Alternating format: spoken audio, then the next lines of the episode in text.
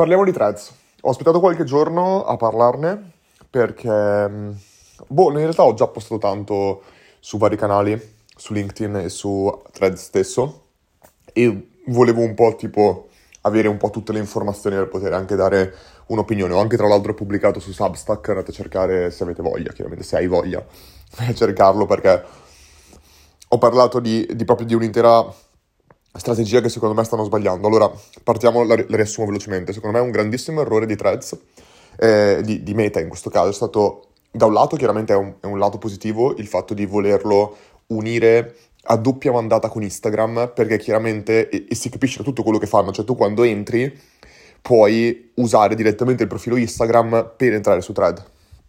Questa è una scelta molto particolare che abbiano scelto Instagram e non Facebook, per esempio, perché cavolo, loro potevano anche dire puoi entrare col tuo profilo Facebook o col tuo profilo Instagram. No, hanno scelto Instagram, quindi è una scelta proprio molto molto molto ragionata. Una volta che entri ti chiedono subito di seguire, se vuoi seguire tutte le persone che già seguivi su Instagram, non su Facebook, su Instagram. Quindi proprio Instagram il, il focus principale di Meta. Che, ripeto, è una scelta molto interessante non ho un'opinione a riguardo, l'ho, l'ho formulata adesso mentre ne parlavo con, con te.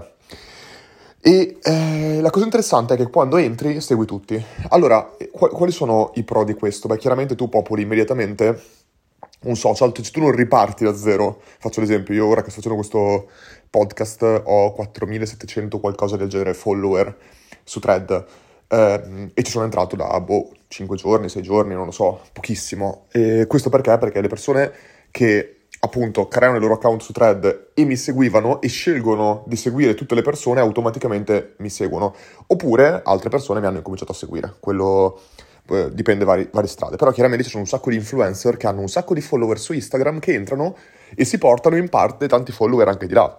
E questo è qua che poi invece si entra, secondo me, la cosa più problematica. Allora, qual è il problema? Thread nasce per copiare Twitter. Ora, Parliamo di numeri. Eh, Thread è stato lanciato tipo marzo o giù di lì o, o, o maggio eh, in, in, America. Eh, non è stato lanciato in Europa perché eh, c'erano dei problemi col GDPR e non potevano, dovevano dovuto aspettare. Questo che cosa ha causato? Che chiaramente in tante altre parti del mondo c'era Thread, non c'era in Italia e non c'era in Europa.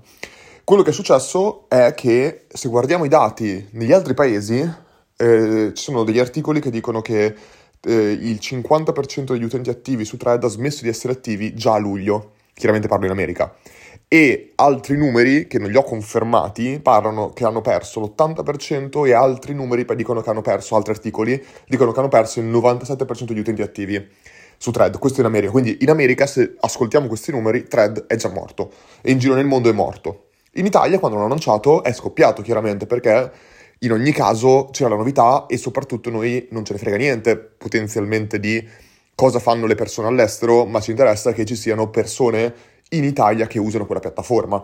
Ed è la ragione, faccio un esempio, perché in America funziona tantissimo Twitter e in Italia non funziona. Ora, se io dovessi pensare, perché, perché penso che questa cosa qua sia un contro tutta questa scelta di ehm, portare su un social di questo tipo il target di Instagram. Ora ci arriviamo. Partiamo da che cosa vedo di positivo di Thread. La cosa positiva che vedo di Thread è una user experience estremamente facile, veramente fortissima. La seconda cosa che vedo, e forse è la principale, è la, da quando tu hai un'idea a quando tu clicchi il pulsante pubblica passano 10 secondi. Cioè, vedendo cosa pubblicano gli altri, vedendo i, i risultati che ti porta quello che pubblichi, eccetera, hai veramente una facilità di creazione che non ha precedenti. Perché puoi pubblicare molto di più. Non ti preoccupi del ah, ma aspetta, se ho pubblicato prima un altro post, ah no, devo aspettare domani per pubblicarlo. Io, per esempio, su LinkedIn, uno, ci metto molto più tempo a creare contenuti. Due, um, perché devono essere, perché per funzionare su LinkedIn devono essere molto più approfonditi tendenzialmente, anche perché ho più caratteri da scrivere. Ecco, il fatto di avere pochi caratteri ti obbliga a dover pubblicare molto velocemente cose molto più brevi, quindi è anche molto difficile potenzialmente pubblicare qualcosa di sensato in poco tempo, ma è molto più facile pubblicarlo nel senso che lo pubblichi molto più velocemente. Ecco, Ehm, su LinkedIn, per esempio, io so che se pubblico più post nella stessa giornata, l'algoritmo va a penalizzare quelli che ho pubblicato prima, perché è come se tipo sostituisse il, il post che ho appena pubblicato. Questa cosa qua su Thread non funziona, anzi Thread vuole che tu pubblichi multiple volte, quindi è, è, molto interessante perché ti permette di dire ah cavolo, mi è venuta in mente questa cosa, la pubblico, ah mi è venuta in mente questa cosa, la pubblico. Questo si collega a un concetto secondo me estremamente importante, quello del crea- della formazione di abitudini, del crearsi di abitudini. Ovvero, ogni abitudine è formata da tre elementi: trigger, cioè quella cosa che la, una, una, cosa che eh, scatenante, un fattore scatenante, una, una, una situazione scatenante. Ehm, trigger, azione che tu fai a seguito di quel trigger, reward, beneficio. Se noi pensiamo per esempio al caffè, molte persone hanno il trigger del ho finito il pranzo mi bevo un caffè. Quindi cosa succede? Trigger, ho finito il pranzo. Azione, bevo il caffè. Reward, il caffè mi copre il sapore del cibo, mi, mi pulisce la bocca, passiamo pure il termine, e quindi creo questa abitudine che ogni giorno bevo più caffè, ogni giorno bevo più caffè e ogni giorno bevo caffè in momenti diversi in base al trigger. Ogni volta che succede quel trigger avviene questo. I social si basano principalmente su questo, le push notification, eccetera. Mi arriva una push notification, apro, arrivo sul contenuto, ottengo eh, beneficio perché il mio corpo rilascia ormoni o altre cose che, che, portano a essere più felice e tutto il resto. Chiaramente è un principio malato, ma è quello che dobbiamo analizzare. Ecco, secondo me Thread ha un'enorme potenzialità di creare quell'abitudine molto velocemente, sia a livello di tu che pubblichi, sia di tu che consumi.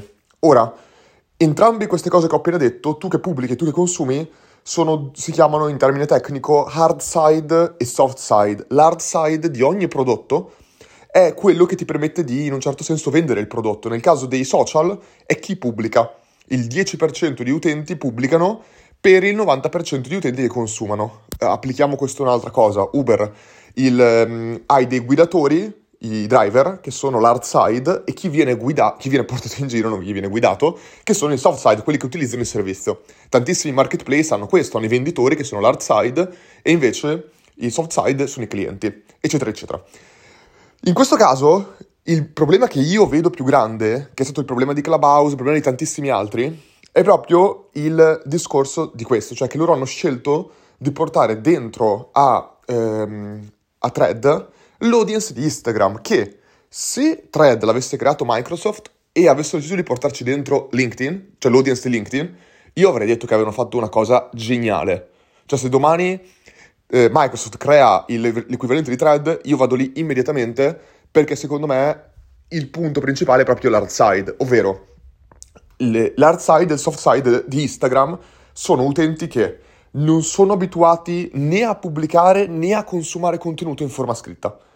Punto, pri- punto principale. Secondo punto, sono utenti che non sono abituati a comunicare in ottica professionale. Detto questo, Thread non deve essere un social professionale, ma è chiaro che l'hanno lanciato lasciando che gli utenti potessero pubblicare molto velocemente, senza grossi blocchi perché si vede che uno può pubblicare quello che vuole e hanno messo addirittura gli audio.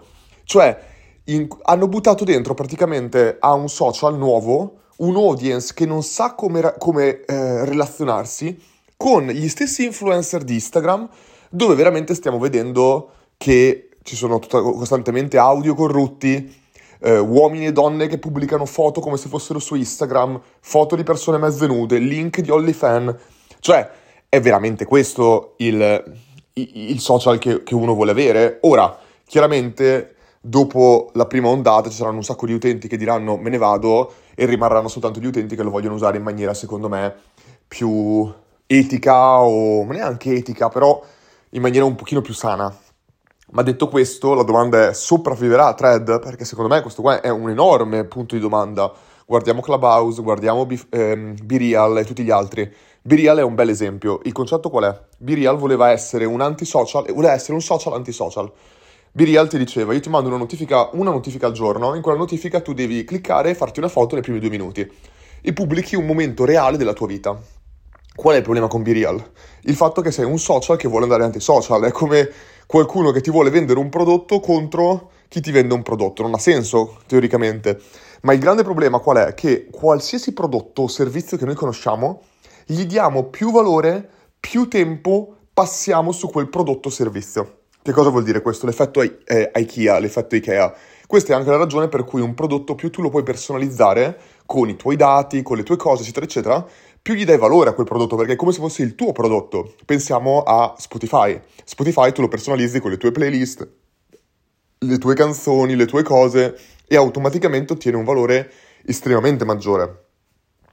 Birial non potevi fare questo perché proprio ti dicevano di passarci il meno tempo possibile, quindi tu a un certo punto hai detto, ma sai una cosa, una volta al giorno dove non, ci, dove non, c'è nessuno che io possa seguire, dove sì, guardo le cose dei miei amici, però non funziona così. Infatti, un tema molto grande che un sacco di utenti stanno facendo su Threads è il fatto che non ci siano influencer, sono tutti contenti, sì, i social al popolo, tutti possiamo pubblicare, ma in realtà stanno pubblicando in questo modo perché in realtà vogliono essere loro gli influencer. Infatti, è nato immediatamente su Thread follow for follow.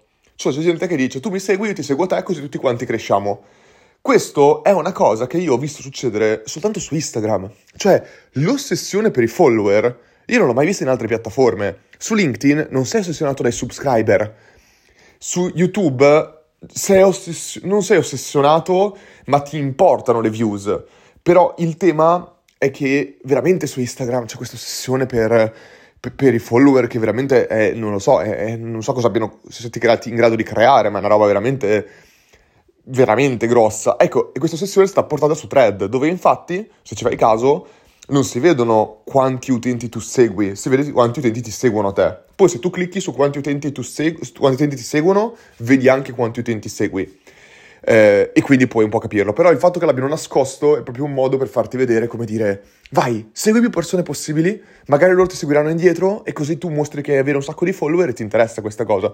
Però secondo me questo qua è il più grande problema, il fatto che abbiano spinto dentro a un social nuovo un'audience che non era nata su quel social, senza lasciare che loro organicamente andassero su quel social, ma proprio quasi forzando che tu andassi sul social, e secondo me un audience di un'altra piattaforma che parla un linguaggio completamente diverso a quello che dovrebbe essere il linguaggio di, una, di quel tipo di piattaforma, secondo me, causerà un sacco di problemi, un sacco di quello che succede in parte anche su Twitter. Cioè, secondo me non, non durerà a lungo per tutte le ragioni che ho nominato threads, ma ripeto, secondo me la, la, cosa che più in assoluto mi fa dire questo è il fatto che all'estero abbiano già smesso da un pezzo di usarlo. Quando questo succede, uno mi potrebbe dire, sì, ma perché dovrebbe essere un problema questo?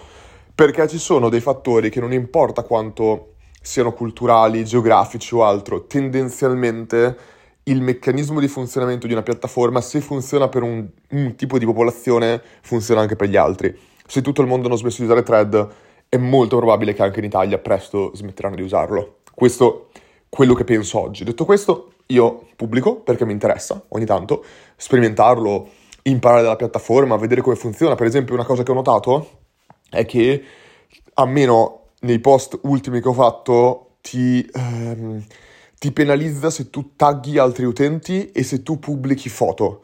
Cioè io da quello che ho visto finora, il, la reach maggiore che ho ottenuto nei miei post, li ho ottenuti in post solo scritti, no tag, no, no foto, post solo di testo. E a me stanno performando estremamente meglio rispetto agli altri, quindi secondo me è anche interessante vedere un po' qual è il linguaggio della piattaforma e come funziona un po' l'algoritmo, che secondo me è molto molto interessante.